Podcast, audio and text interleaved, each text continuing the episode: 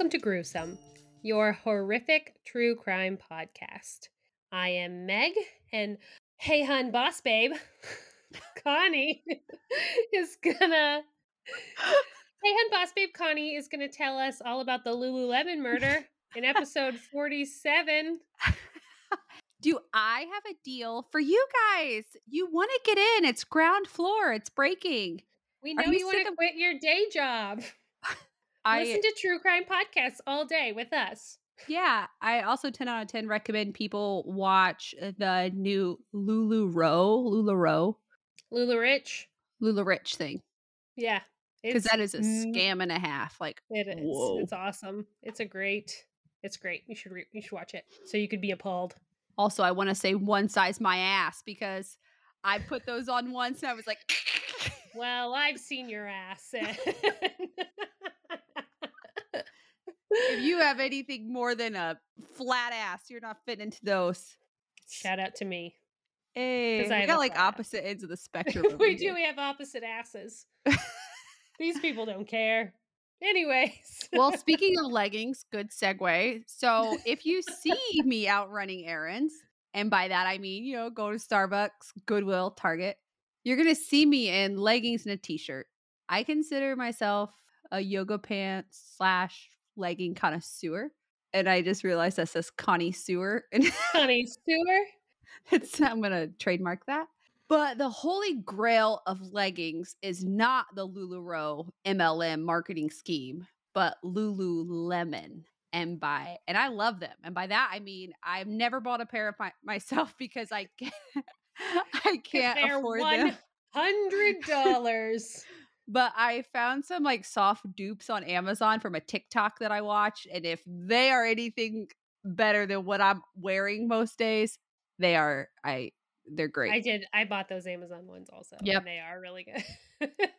I want to buy some like one Maybe day. on Poshmark or something like second Uh, hand. no, because this Yeah, may be someone- TMI for some of the gross. Like this may be too much for some of the guys, but like I know how gross and sweaty I get if I'm like running around, not working out, or just like sleeping and I'm like a fat potato. like I don't want anyone. someone else those. farted in those, and I Yeah. don't want them. and I'm the queen of buying secondhand, and that's one road I don't go down. So typically, people who are wearing this brand, they're serious about their health, serious about working out, and as Elle Woods would say, exercise gives you endorphins. Endorphins make you happy. Happy people don't shoot their husbands; they just don't. So you would think a store that sells the best athletic wear would be the very last place that you would think of for the scene of an absolute brutal murder. So, trigger warning for brutality, murder, sexual assault, just our typical weekly notes. Um, on the evening of March 11th, 2011, the shopping road known as Bethesda Row was bustling with people in Bethesda, Maryland. That day, Apple had just released its new iPad 2 and people were lined up to grab one. And it sounds like it's even further away when I say iPad 2 because I think they just this week announced like whatever new one is out and it's, you know, they I thought it is the new iPhone, right? iPhone, the new like, iPhone- 13 is coming out. I don't know if it's called 13, but yeah, the iPhone 13, a new Apple Watch, date to be determined and a new iPad. whoa. So the evening came to a close. The Apple employees went to work closing out their sales for the day. And to anyone passing by, it seemed like your typical March evening. The Lululemon store was located directly next to the Apple store. They actually shared a thin wall. So thin, in fact, that they could potentially hear if anything out of the ordinary was going on next door. But it seems like people have learned nothing in the fifth, almost 50 years at the time since Kitty Genovese's murder. Uh, plug back to one of Megan's earlier episodes. Earlier. Yeah. And Spam. actually, 50 years. So this was the 11th. She was murdered on March 13th. So literally 47 years almost to the day. Uh, but we'll get to how that pertains in a little bit. So the next morning, opening manager Rachel Oertli arrives to open the store. And when she reaches the front door, she realizes it's unlocked. Meg, you worked retail. What would your thought have been if you went to open one of your stores and the door was unlocked? You don't go in. You don't go in. Don't. You stop. You call whoever closed. If they don't answer, I call the cops. Rachel was the general manager for the store. She loved, quote, her girls. She loved her store. So much, in fact, that she rented an apartment directly across the street from the store. She was understandably upset when she realized the front door was unlocked. And even though the closing manager, uh, Jayna, was one of her best friends, she was pissed. Rachel broke Meg's cardinal rule and walked She- in. She went in. And as soon as she walked in, she knew that something wasn't right. And I don't know if you've ever been in a Lululemon. They are pristine. Like everything you would expect from a high-end store. They have fresh flowers. Everything is like extremely neat and tidy. This They isn't have fresh flowers. fresh flowers. Ooh, that's awesome. To Rachel's dismay, she immediately noticed that a table had been knocked over, a flat screen TV had been smashed on the floor, yoga attire was scattered everywhere. Upon further inspection, and to her horror, Rachel noticed there was blood smeared on the table and bloody footprints on the floor. She heard low moaning coming from the back of the store, so she booked it the hell out of there. And honestly, when I first read that, my like mama instinct kicked in and I was like, "Oh my god, why wouldn't you go back there to see what was going on?" But then my Click. realism kicked in. Absolutely. I feel like I no. was I was like, "Yeah, I would have gotten the hell out of there too." Like at first I was like, "Oh my god, like why wouldn't you?" And then it's like, "Oh yeah, I wouldn't have either." Well, you don't know if someone is still in there. You don't know. And if you go in and like let's say just say it's just a robbery. You go in and you mess up any potential Mhm. evidence, it you can implicate yourself. You just Yeah, stay and- out and say, "Nope, sorry." Maybe it is a victim back there, but it could also be like an assailant who is injured. Yep. And that's just like not a situation I would want to tackle on my own. This isn't law and order. And I'm not Detective Benson. Like it's just not happening. She ran out of the store into a crowd of eager Apple customers who were already standing in line for the iPad 2. Sitting on a bench, smoking a cigarette, was Ryan Hall, who asked Rachel if she was okay. She told him what she saw, and he was like, Do you want me to go in there and take a look? Which, like, good No. on him for being a good Samaritan because you know, she was worried someone was hurt back there. But I can't even like say if I saw someone running out in distress, I would even approach them.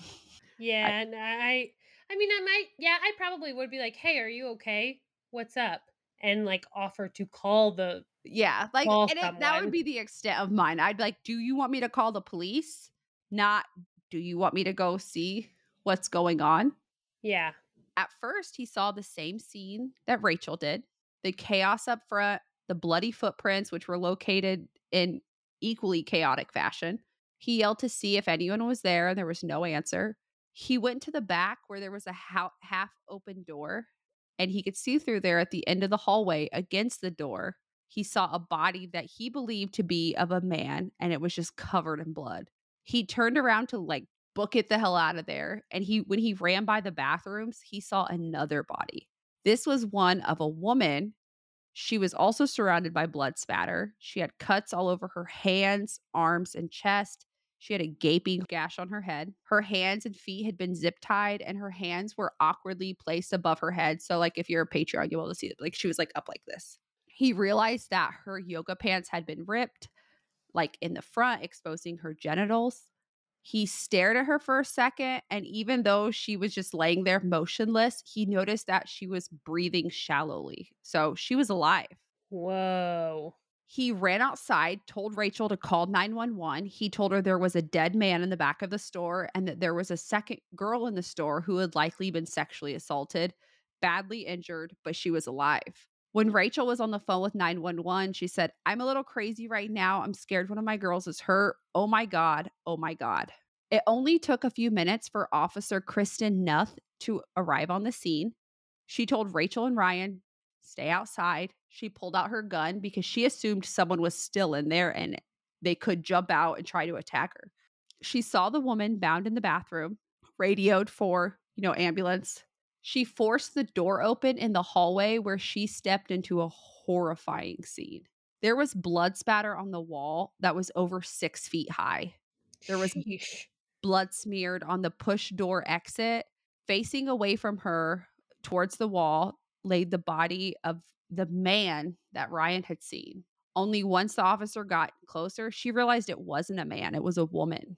She laid in a pool of blood. Her blonde hair was a mess of tangles and blood. A toolbox had fallen across her shoulder and neck, which explained why she looked like big and broad. Her pants and underwear had been neatly tore, and that was a key detail. Like it wasn't frenzied, it was a neat tear. Um, her butt was showing. When Officer Nuth leaned down to further examine the body, she realized that she had no pulse. Oof. Within minutes, the woman in the bathroom was on her way to a local hospital. She told the nurses her name was Brittany Norwood. a- She was an employee at the Lululemon store. It didn't take cops long for them to head to this hospital to get a statement because you know you want statements when it's fresh. yeah, absolutely. And they were, I don't want to say hoping because that's not the right word, but they were wanting to confirm what Rachel feared that the other victim was the closing manager that night, her friend Jayna Murray. Jayna's face was unrecognizable when they first attempted to identify her body. Her belongings were scattered scattered around like her bag and that's how like they assumed that that's who she was. Brittany Norwood had only been working at the Bethesda Lululemon for about a month before her attack. She was 28, very petite. She was only about five foot two, less than 130 pounds. She was described as petite and jacked. And I guess like at one point she had like a impromptu push-up battle, push-up competition with a customer at the store and she beat him. Good. Good for her. She was a star athlete in high school and college. She played soccer. She came from a huge family. She had four brothers, four sisters. She was Whoa, always that laughing. is a huge family. Yeah. I think huge now. I'm like, oh, there was four of them. yeah, exactly. Oh, there was nine of them. Yeah. She was always laughing and smiling. She loved to look good. Her hair and her nails were always done. She ate at the best restaurants, had the best clothes, which surprised some of her friends because they were like, How are you doing this on your $12 an hour? Job. Yeah. Yeah. She knew that Lululemon wasn't like the end game. Her friend had recently told her that she should apply to this luxury gym called Equinox, which apparently I've never heard of it. I don't know if it's like a big city thing, but I guess the personal trainers there make a lot of money, and her friend was making a lot of money. So Brittany applied. She had her first interview. She did so well that she was invited back for a second interview. Um, she got the email just two days before her vicious attack saying, like, hey, we want you to come back. We look forward to working with you. But now she laid in a hospital bed, completely in shock. She had all of the wounds I had previously described. She had a deep cut in between her thumb and her pointer finger. And like she had that huge gash on her head. Detective Deanna Mackey was a 19 year veteran cop who specialized in homicide and sex crimes. She was sent in to interview Brittany to find out what happened. Brittany was able to recall in detail over the course of a 45 minute interview what happened the night before. And trigger warning, this is very graphic, but the details are important to the story, which is why I have to tell you guys. She said that her and Jayna closed up the store around 9:45. Jayna headed for her car and Brittany went towards the metro. A few minutes later, she realized that she had left her wallet in the store which had her metro card in it. So she called Jayna to see if she would let her back in the store because Jayna had the keys and they looked for her wallet for about 10 minutes, but they couldn't find it. Jayna offered Brittany her own Metro card so she could get home. And as they started towards the front of the store to exit, two men suddenly jumped them. They were dressed head to toe in black and had masks covering their faces. Jayna was hit in the back of the head, and another man hit Brittany from behind and drug her by her hair to the back of the store and started to cut her all over her body with a sharp object. When she was telling the story, Brittany was sobbing. Her words were barely understandable as she recounted the events from the evening. She said that the man told her if she said another word, he would slit her throat. As he drug her to the back of the store, he slurred racial and misogynistic insults at her.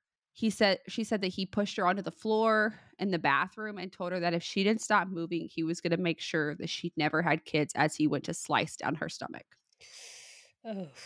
He continued with horrible racial slurs, ones that I'm not even going to say. You they have uh there's a book called Murder at the Yoga Store. I'll link it in the notes. It is great. It goes into way incredible detail that, you know, it's not necessary for me to say, but you know, it's it's a good book.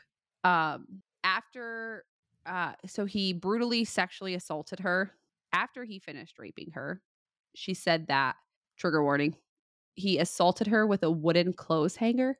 Ugh. What She's- the fuck? Yeah. She said that she could hear Jayna in the other room as well as the Apple employees in the store next door. So she kept thinking they're going to hear us. Someone's going to come save us because if I can hear them, they can hear me. She said the whole time she was hearing Jayna be savagely beaten. She said that she heard something break, then she heard her being dragged to the back into the back hallway.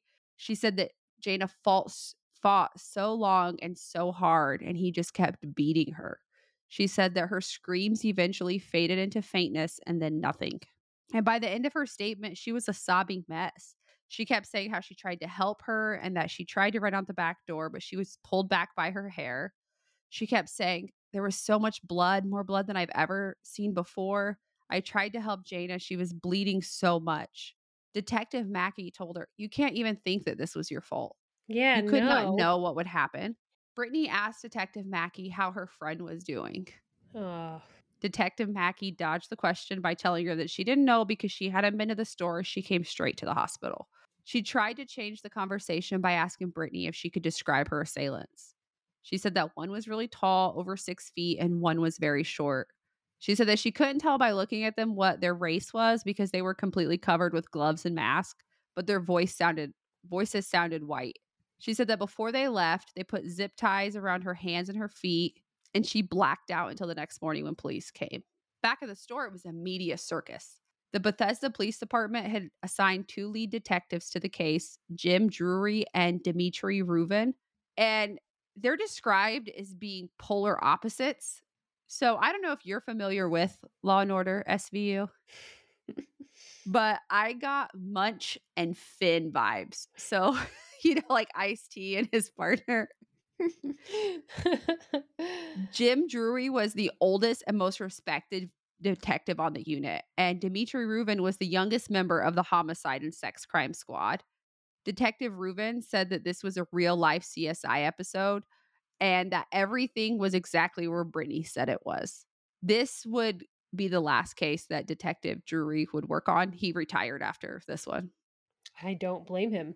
Wholesome side note he was known to be a very dapper dresser, complete with like sweater vests that he wore like every day. And I was just like, oh. But Bethesda Row was in chaos over this. People didn't believe that there could be two masked assailants running around murdering girls in this normally quiet suburb. It was a stark change from the usual quiet environment that Bethesda had to offer. Yeah, This isn't- it's a Lululemon store, and it's like a it's a high volume area. Like Yes. it's big, it's money area. This isn't downtown DC. Like Bethesda is described as the city of achievers, where Harvard is a household name. The company Honest Tea, uh, they're set up right across the street from this Lululemon store. And it's described as this bubble where the crime of DC doesn't come. It's like, you know, this facade of a safe haven suburbia that this brutal murder shattered that. Yeah, no doubt. The billionaire founder of Lululemon offered a $125,000 reward for information regarding uh, Brittany's rape and Jayna's murder. And I have to give you an idea of who Jayna Murray was because she is, she was everything that I aspire to be as an adult. She was 30 years old. Many people considered her the most dynamic person they've ever known. She literally traveled the world. She had been to every single continent besides Antarctica. She was the life of the party, the spark in any friendship. She was said to have had a full body laugh that was contagious. She went skydiving. She went bungee jumping for her 30th birthday, which was just a few months before. Um, everyone said she had a smile that would light up the room. She had two older brothers and parents who were obsessed with her. She did gymnas- gymnastics. She did discus, shot put. She was a natural dancer. She was planning on uh being a Broadway dancer. She like specialized in tap, but I guess uh someone who was previously a Broadway dancer had told her like how horrible that lifestyle was and how like cutthroat. So she changed her career path to be a business and communications major at George Washington University in DC. She enrolled in, enrolled in grad school at John Hopkins to pursue two master's degrees. one in business administration, one in communication. And at the time of her murder, she was only 10 weeks away from earning her degrees. Her plan Ugh. was to use, yeah, her plan was to use Lululemon as a platform to advance like within to management within the company, like on the corporate side of it. She even wrote her master's thesis on how Lululemon could use social media classes in New York City because Lululemon's a Canadian based company. And she even wrote a crisis communication plan that they could implement in case of a an in-store disaster. Where Dang. the like one of the first quotes in that her paper was to protect like human life is the most valuable. Like she went on to talk about like how a lot of them were wearing like leggings and like the yoga pants and how it could like warrant unwanted attention. It's like kind of crazy that she, that's the type of paper she wrote. She was considered a very frank person, but not in like a rude way. After she finished her degree, she planned on moving back to Seattle to be with her long-term boyfriend, Fraser, a Fraser that lives in Seattle. Like, come on now. Uh, she that had can't known be a coincidence. Like someone's parents knew exactly what they were doing. she had known him since seventh grade, and she had planned to marry him one day. Which I was like, ah, just rip my heart out. That sucks. Because of her high energy personality, her mom said that she was like a chronic nail biter, which same. Also, me too. Yeah. So much that when her parents were told of the murder, that was the first her mom asked, Did she have fingernails? Because like her mom didn't want to believe it. And then she asked, like, if during the autopsy they saw if she had fingernails. The autopsy revealed absolute carnage. Mary Ripple, the medical examiner, had done more than 3,000 autopsies, and she said she had never seen anything like this. Jayna had 232 blunt force injuries, 99 sharp force injuries. She had 100 wounds to her head, 39 of them on her face. She had eight cracks in her skull, bruises everywhere, including down on her legs. The wound that would be determined to be the fatal wound that would kill her was a three and a half inch stab directly into her skull, into her cerebellum. Oh my god. In total, she counted 331 separately identifiable wounds. And some of the wounds couldn't be counted because there were wounds on top of other wounds. But Jayna fought like hell. She had a hundred and like 105 of these wounds were defensive wounds. And she fought all the way until the very end because it was determined that she was alive for every single one of these wounds up until the fatal uh Blow. wound into her skull. Yeah. Because all the other ones would like had like bruising and bleeding, which you can only have if your heart is beating. And the one in her skull did not have that. So the attacker didn't just use one weapon. She was attacked by five to 10, poss- like five to possibly 10 weapons from around the store, including a hammer, a wrench, a straight edged bod- box cutter, a wheeled box cutter, a metal peg used to hold up store mannequins, a steel like one of those steel rods that you use to get like the clothes on top of the the high up clothes um and then she had a rope that was tied around her neck Jeez. What Yeah. the heck? Like who it's just they're just grabbing whatever they can reach. I Exact- just don't understand. Yeah. the final wound came from a long serrated knife that the girls would use to trim the fresh flowers that were around the store one detail stuck out from Brittany's story that the detectives had to follow immediately, and she said that she could hear hear the Apple employees next door. So, like I said before, if she could hear them, they could hear her, right? So, first they recovered the tape from Apple's surveillance system to look for clues because Lululemon didn't have a surveillance system.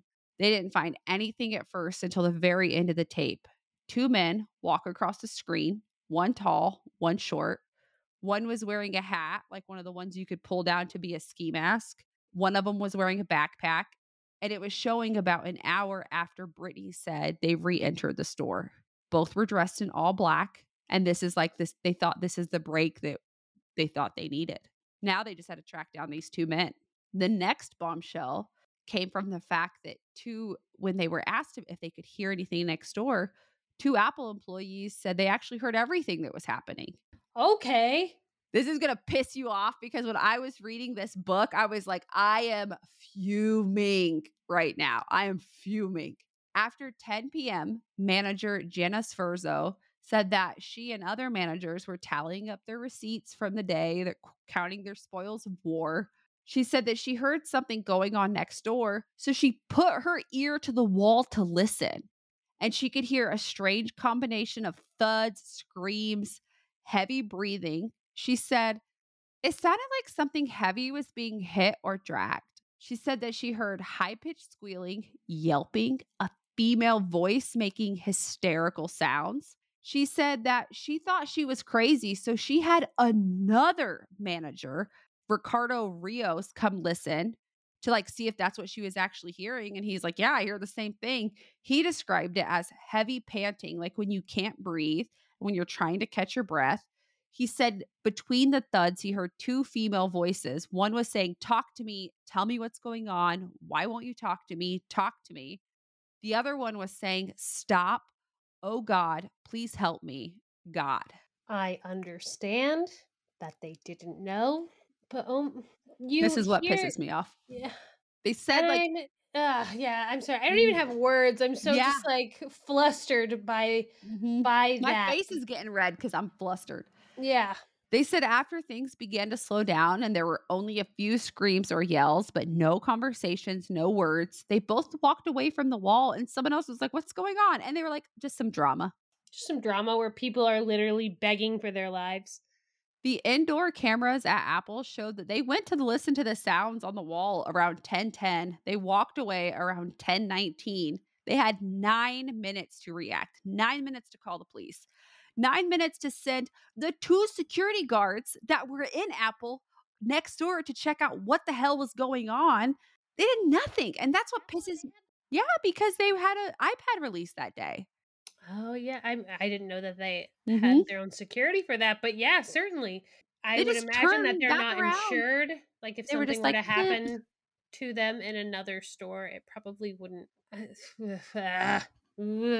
But like clearly, if someone is say like, I understand if it's just like you hear people yelling and you're like, all right, that's some drama. But you're hearing shit going down. Like stuff is going down. This is not just like, oh, I could understand like maybe if I just heard like the why won't you talk to me? Talk to me, come on, and like that kind of stuff. Like maybe Mhm. that's a fight and that you don't want to get yourself in the middle of.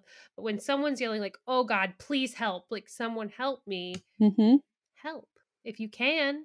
what makes me the most ill about that is Jayna was alive until that very last stab wound, and they could have saved her.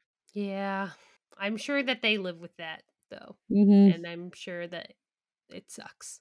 Yeah. Detectives Drewry and Ruvin enlisted the help of the community to find the men that Brittany had described. They set up surveillance, and sure enough, around 11 p.m., two men walked around the corner in front of the Lululemon store because their thought was, whoever did this is going to want to come back. They're going to You know, see like- what they. Yeah, One was tall, one was short, both of them dressed in black, and they're like, "Holy shit, this is this is it. These are these guys." They were bus boys at a restaurant around the corner, and they did walk in front of the cameras that night, but they were walking from work. The restaurant confirmed their alibi. They never left. They were at work that night, and it seemed like they were back to square one. Oh, it wasn't them. It wasn't them. I was like, dang, they were bus boys and they did this The audacity. for real. Detectives Drewry and Ruvin hadn't met Brittany yet. They went the next day because she went home the next day after her, t- like after the day after she was in the hospital. She was in the hospital for one day because all of her wounds were superficial, besides the one across her head and the one between her fingers. She, they asked her what happened. She recounted like almost word for word. She added in details like you know, they smelled like cigarettes. They laughed during it like they were playing a game. And he was like, a game? They were like, yeah, like they were stealing stuff. He's like, like Grand Theft Auto. And she was like, yeah, like Grand Theft Auto. Detective Ruvin said that it was hard to listen to because he kept thinking, I can't believe what she went through. They asked her about a new detail that forensics had discovered. They found a pair of bloody men's shoes on the shelf at the store that matched the prints made throughout the store. What was weird is there was blood on top of them, but the bottoms were clean. They also didn't have any laces.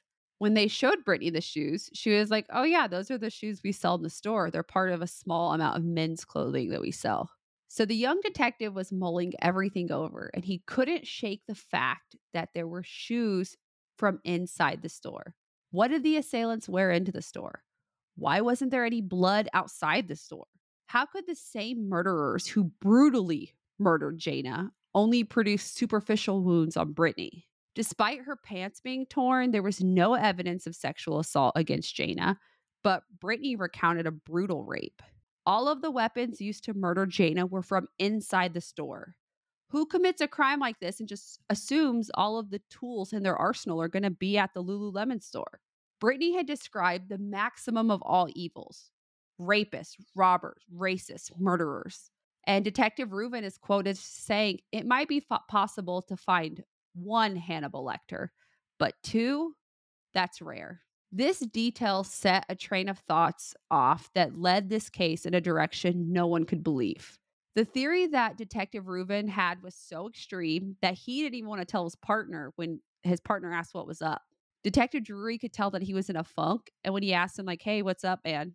He said, I'm beginning to think there weren't any masked men. I'm beginning to think Brittany killed Jayna. Drewry said that he didn't want to believe it. He said that it was too far fetched. So Ruvin decided to keep the ideas to himself. He said he went back to his cubicle. He started writing his own notes.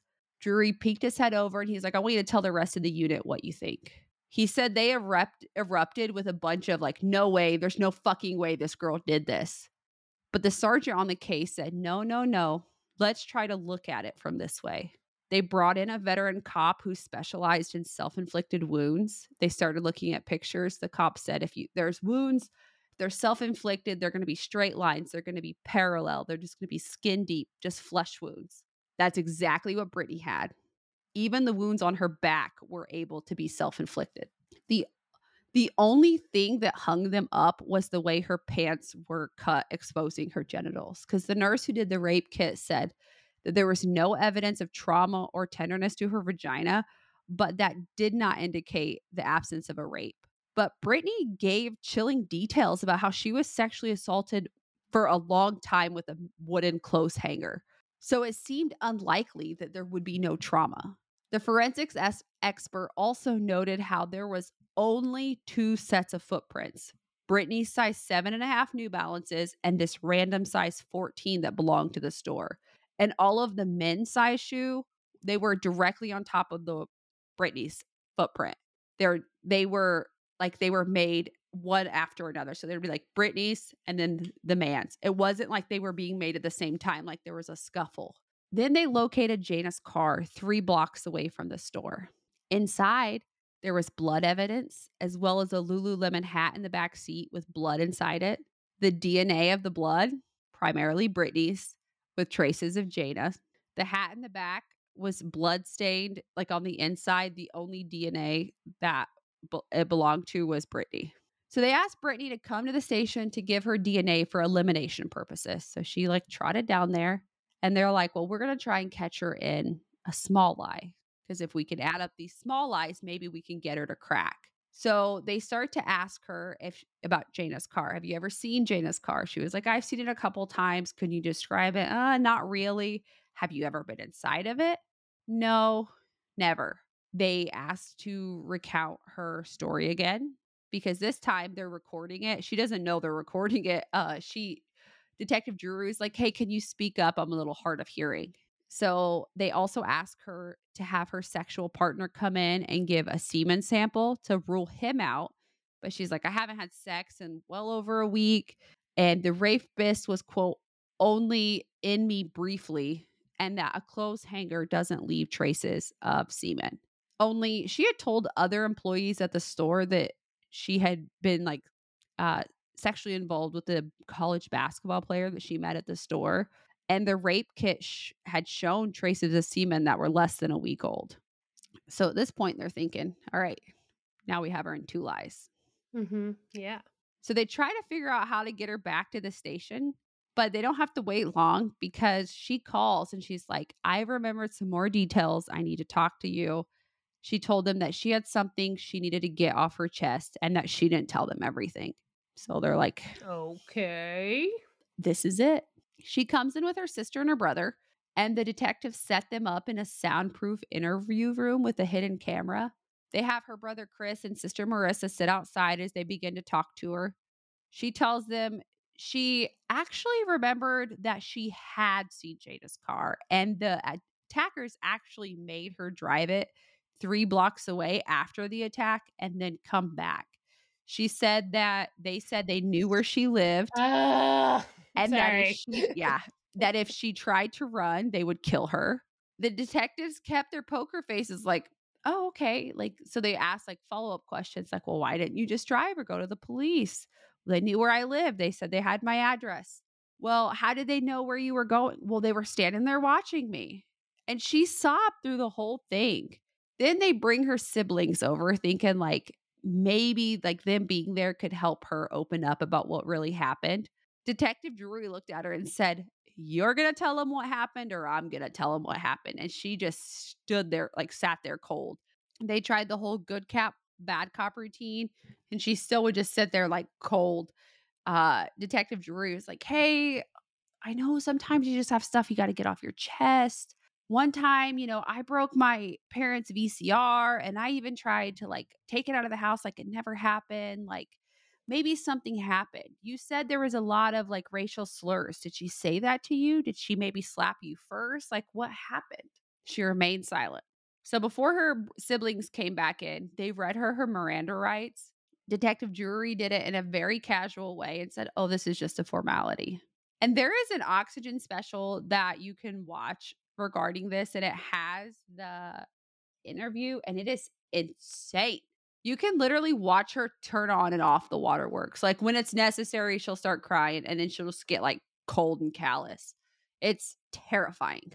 I already have thoughts as to why this happened, but I'm still listening. Go on, go on. After her siblings came in, and for 30 minutes, they gave details that broke Brittany's original story. Her sister Marissa went into shock, had to leave the room. Her brother didn't seem like he believed the police. He had rebuttals for every one of the pieces of evidence against Brittany, saying he knows it's a socioeconomic thing and that's why like she's being blamed. Bethesda just needs to solve this case because of where it was located. And finally, he's like, Can I just talk to her by myself? No. Well, the detectives let him. When they leave, he asked her, if she didn't, she kept saying, I don't want to talk about this here. I want to go home. He told her, he, he's like, I know it seemed like I didn't believe the police, but like, you know, this really looks bad. He said, quote, everything he just told me, and I didn't look like I was convinced, but this is really fucking convincing. You're to have to tell me so I can at least try to get you out of here. This is to get a hell of a lot worse. He immediately asked her, Did she catch you trying to steal? Yep, she did, didn't she? I fucking knew it, man. She asked if Jayna caught her shoplifting because at this point, what no one knows is Brittany has a long, long history of literally being a klepto. She stole from stores, friends, teammates. She was fired from one Lululemon previous to this, like for stealing. And this is like not a secret. The people who knew her knew she like was a thief. He so then brother's asked, like, "You steal shit. Were mm-hmm. you stealing?" He then asked her, What did she do to make you fight her? And I was like, First of all, Chris. Yeah. That wasn't a fight. Like, that was fucking brutality. She kept asking if they were recording this. And he's like, No, there aren't any cameras in here or recording devices. I've been checking this the whole time. the whole time. like, I looked everywhere. He also tells his sister that she needed to learn to lie to the police because she kept looking down and left every time she lied, and that he knows because he lies all the time. So he knows how to do it. Jeez Louise. You should have not learned what your sister just did. that way you could have at least been ignorant. Well, as he's saying all of this, the two detectives are watching down the hall on CCTV. So as they listen to this, they're like, "All right, we're going to we're going to officially arrest her." And at 140, 154 that day, a week after the murder, Brittany was arrested for killing Jayna. Her parents were called and told about it, and they were on the way to her funeral when they found out. Oh, that's yeah. awful. Yeah. I mean, I don't know if this is true because I've never been in that position, but it might be relief to mm-hmm. find out how like who did it and Yeah. it happened and to And know that that person now isn't just running around. Yeah, and that was like kind of the sigh of relief because obviously once she was arrested, the media got a hold of it and they were like, hey, there are no assailants. There are no masked men. It was this crazy little bitch who worked at the store. It's it's insane. It's insane. Over a pair of like because they weren't even the full length logo pants. They were cropped pants. We'll get to that in a minute, but like they were cropped leggings. She was in prison for seven months before her trial and the prosecutors were going for murder one and the maximum penalty of life without the possibility of parole, which I'm here for that. Uh, Maryland doesn't have a Mhm, death yep, penalty. You earned that. They told her parents, uh, Jayna's parents, that they could offer a plea deal so they wouldn't have to listen to what happened. But they said that they needed the trial for closure and that the case should go to trial. So no plea bargain was offered. Um, and the prosecutors were genuinely worried like, okay, she murdered her coworker over nothing. Like if she like if she gets out, she's going to do this again. The first time her older brother Hugh saw Brittany in court, he said that he thought, quote, and this is in the book, quote, she's a small girl. She's a sorry piece of shit. And accurate. The defense didn't even try to deny that Brittany killed Jayna. In fact, the first thing he said was Jayna was killed by Brittany, which people had people were like, "Whoa, what the fuck?" Like, no shit. but their argument was that it was not an act of premeditation, that it, she lost control. The prosecution painted her as cold and calculated. They said that Lululemon was looking for a reason to fire her because she kept stealing from the store and from other employees, but because they didn't have a surveillance system, they couldn't just fire her. So she said they realized um, the store started realizing like this stuff was only happening, like thefts from like the employees were only like it was only happening when Brittany was working. They actually had had a meeting like a couple days before the murder, like a, what the hell do we do with her? And it was agreed that as soon as they caught her stealing, caught her in the act, she was gone. Jayna saw that she had a pair of yoga cropped pants in her purse, and Brittany was like, "Uh, I bought these from another manager." So Jayna was like, "All right, I'm gonna call that other Let's- let's- manager." Let's pull your receipt. Come on, let's see it. And when she called the other manager, she's like, Yeah, no, I didn't sell her anything. She stole those. So on their way out, Brittany was like, I'm not dealing with this. I'm going to let Rachel know tomorrow. She can handle this. So they both walk out. Brittany lured her back under the false narrative of the wallet being missing, which is why Jayna's car was parked in the no parking zone. She went back to let her in. And that's when she brutally murdered Jada. I don't understand. Mm-hmm. Like you're gonna get fired. Did do they prosecute? No, that she was just going to get fired. Sometimes I mean I know that's true sometimes. I don't think it's common as common as it should be, but like when an employee gets caught stealing, they're also prosecuted. And she knew she wasn't going to be prosecuted for it because she'd already been fired from one Lululemon for stealing. I can't believe they didn't did she did they know that she had worked at Lululemon previously? Sorry, as a No. former store manager, Yeah, no, they just didn't. like, um, what? Why didn't they call the other store? I don't know. They didn't know. She just Uh, left that part off her resume. Yeah, it's fair. Okay, I mean it's not fair. What the fudge? I know I dropped two f bombs just because this was a ride. Yeah, took you on it. You did. Um, At one point during the trial, the trial lasted like a week. Um, the judge went home. So in Maryland, in order to get the maximum penalty, the jury votes to convict, but the judge has a say in the sentencing. So the judge went home and he hit the table 331 times to see how long it would take. And he said it would take 16 minutes to deliver the blows that ended Jayna's life. The jurors only took minutes to convict her of first degree murder. good. And it wasn't until January 2012 when she had her sentencing. Um, there were two hours worth of statements from both sides of the family. There were statements from Brittany's ex boyfriend and his, like, now wife, because they had restraining orders against Brittany because after he broke up with her, she broke into his house. She was like stalking the both of them. The, you know, Jayna's parents gave testimony, her brothers wrote statements. The Brittany- Against her or for her? no, Jada's siblings wrote statements like against Oh, Brittany. okay. Sorry, you Yeah. said Jayna. I thought you were talking about Yeah. Brittany's. There's a lot of siblings. in Brittany's bro yeah, Brittany's brother also gave a statement like, "Hey, have mercy on her. She already has to deal with all this." And I was like, "Bro, no one cares that your f- I know it sounds bad, but no one cares if your family has to be like, "Oh, this is who my daughter is." That sucks and like I feel bad for that, but like your sister should still serve her time. I would say the same thing if it was one of my siblings. Yeah, I'd be like, smell you later. You suck. Yeah. I'd be like, "You're not my sibling." I'd be like, "Who are you talking to? Sister? No, I don't know you. I never met you a day in my life."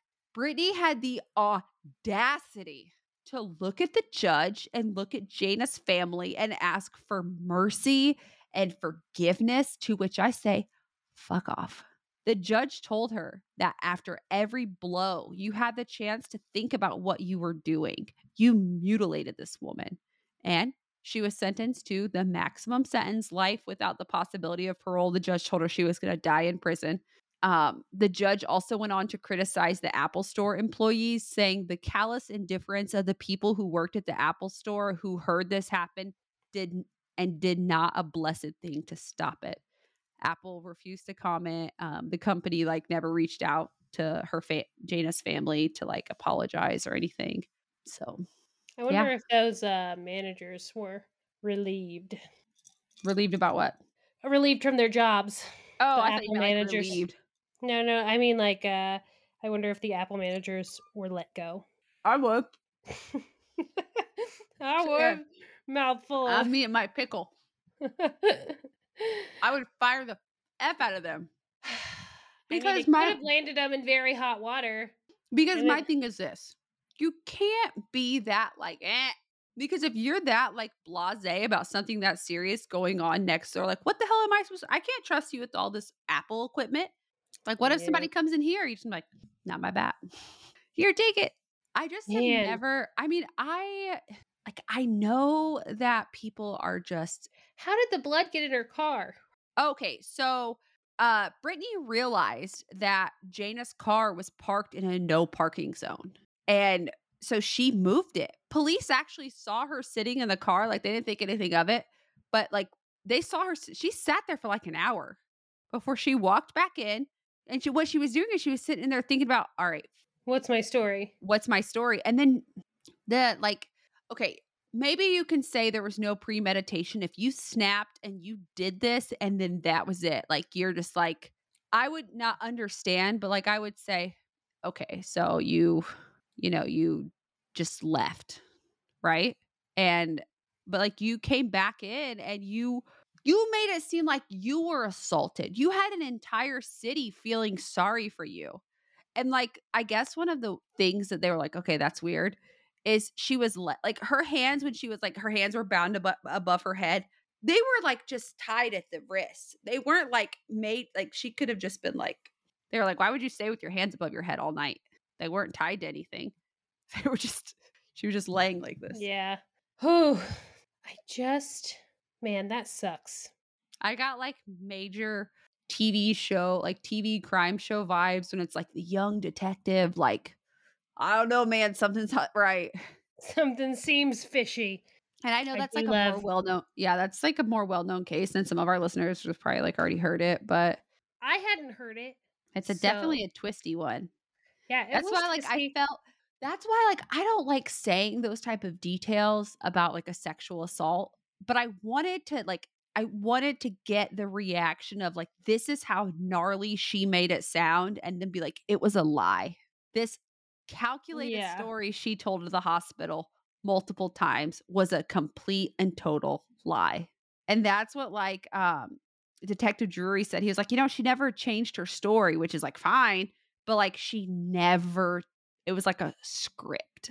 that she wrote in Jayna's car. Probably, yeah. Wow, what a bummer. And like my whole thing is like not that I want a murderer like this to get away with it, but you only moved her car three blocks away, you dumbass. Like, did you think it wasn't They going would to be found it even if it wasn't. They would have found it wherever it was. Yeah, It and she would have had def- eventually turned up. She had defensive wounds because Jayna also beat the shit out of her. Yeah, and that's she what said her- she was like five two, right? Yeah, and Jayna was 5'5, 160, athletic AF. And her brother said the only reason why this happened is because she hit her in the back of the head first and knocked her off her guard. Like she didn't have a chance after that. Like she was just like discombobulated because she took the um the metal like the long metal poles that like you take clothing down off the top Yeah, of the like- rack. Yeah. Oh, that's what she hit her with? yeah. They must have like mine were always Look. really thin and kind of wobbly, but they have I have seen like very sturdy versions. Yeah, of those. And it's Lululemon. yeah, those those will do some damage for sure. Yeah. And if you're not Wow, expecting it, that's messed up. yeah. I just The- like, I've caught I I've had employees steal and I have had to be that person to be like, come on. And I just can't imagine it going this way. Mm-hmm. It's just so intense. But I guess if she had already had a history of being a little crazy. But it's still like it's just steal like not like it's just stealing. Like it's just stealing.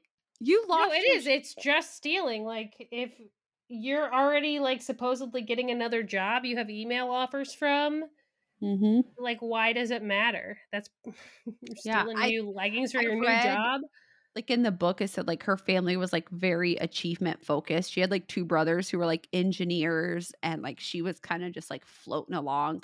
And I just, it's not like I can like make excuses for like horrendous murderers like this, but I can usually always be like, this is why they did it.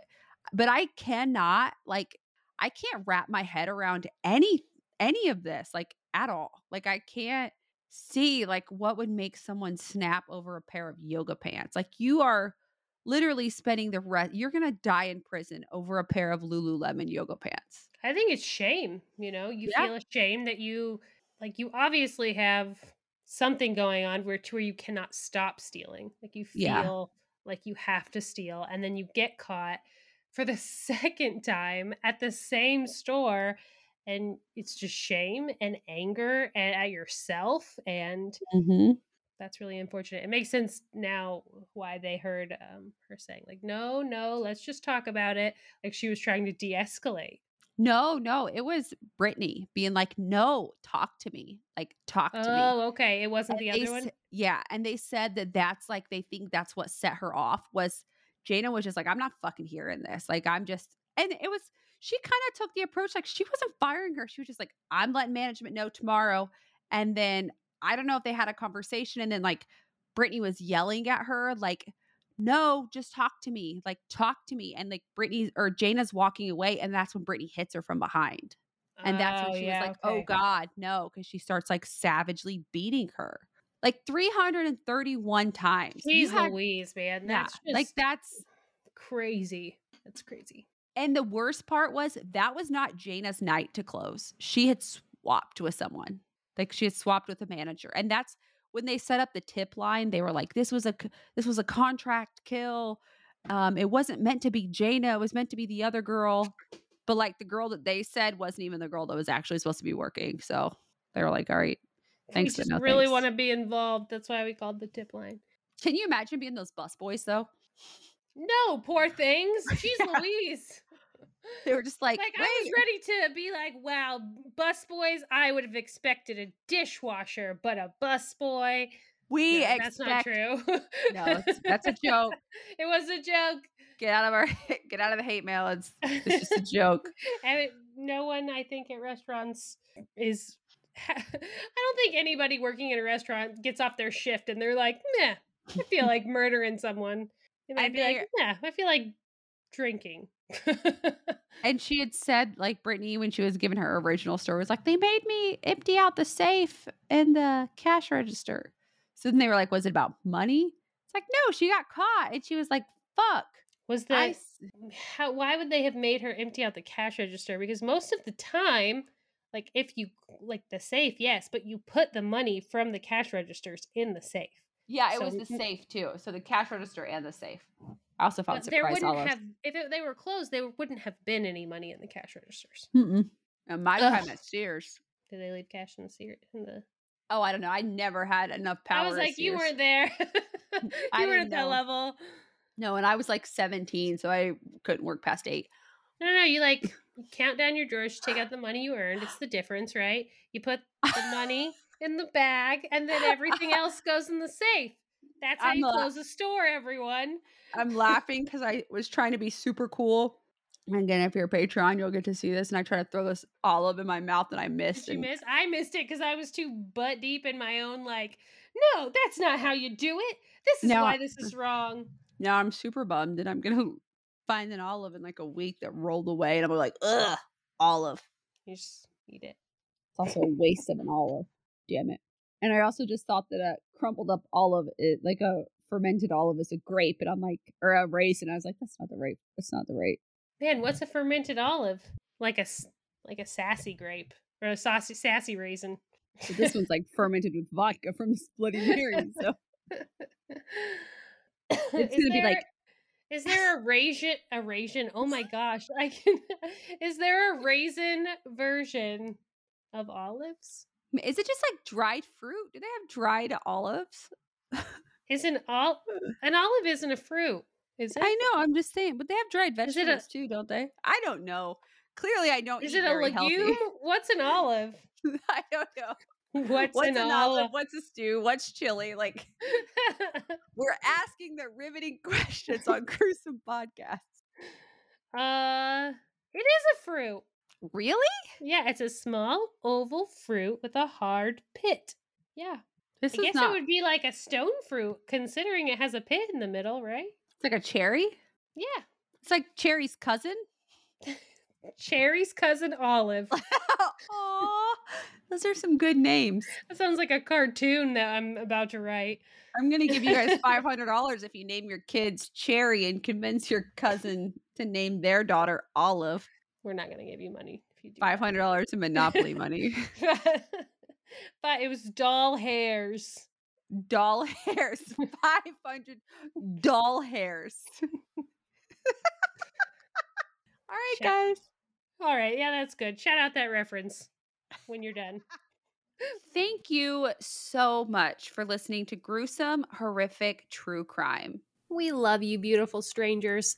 And if you love us too, and you'd like us to keep putting out ad free content, here are some of the ways that you can help support Gruesome. You can leave us a five star review on Apple Podcasts. This helps other true crime connoisseurs find us, and you get a I knew them before they were famous moment. Follow Gruesome Podcast on Instagram and talk to us on our posts. Engage with us. We love to hear from you there. If you'd like to send a donation, we have a Patreon. Sign up to join our True Crime Sticker of the Month Club and to gain access to exclusive Patreon perks. If a one time donation is more your thing, you can find our Venmo at Gruesome Podcast and our PayPal using our email gruesomepodcast at gmail.com. Speaking of which, we love hearing from you. It seriously makes our whole life. So send us questions, comments, suggestions, or just ask our opinion on whether or not that person you met on Tinder is a serial killer or not. Tune in next week and don't forget lock your windows, lock your doors, and on Wednesdays, We're gruesome. Bye. Bye.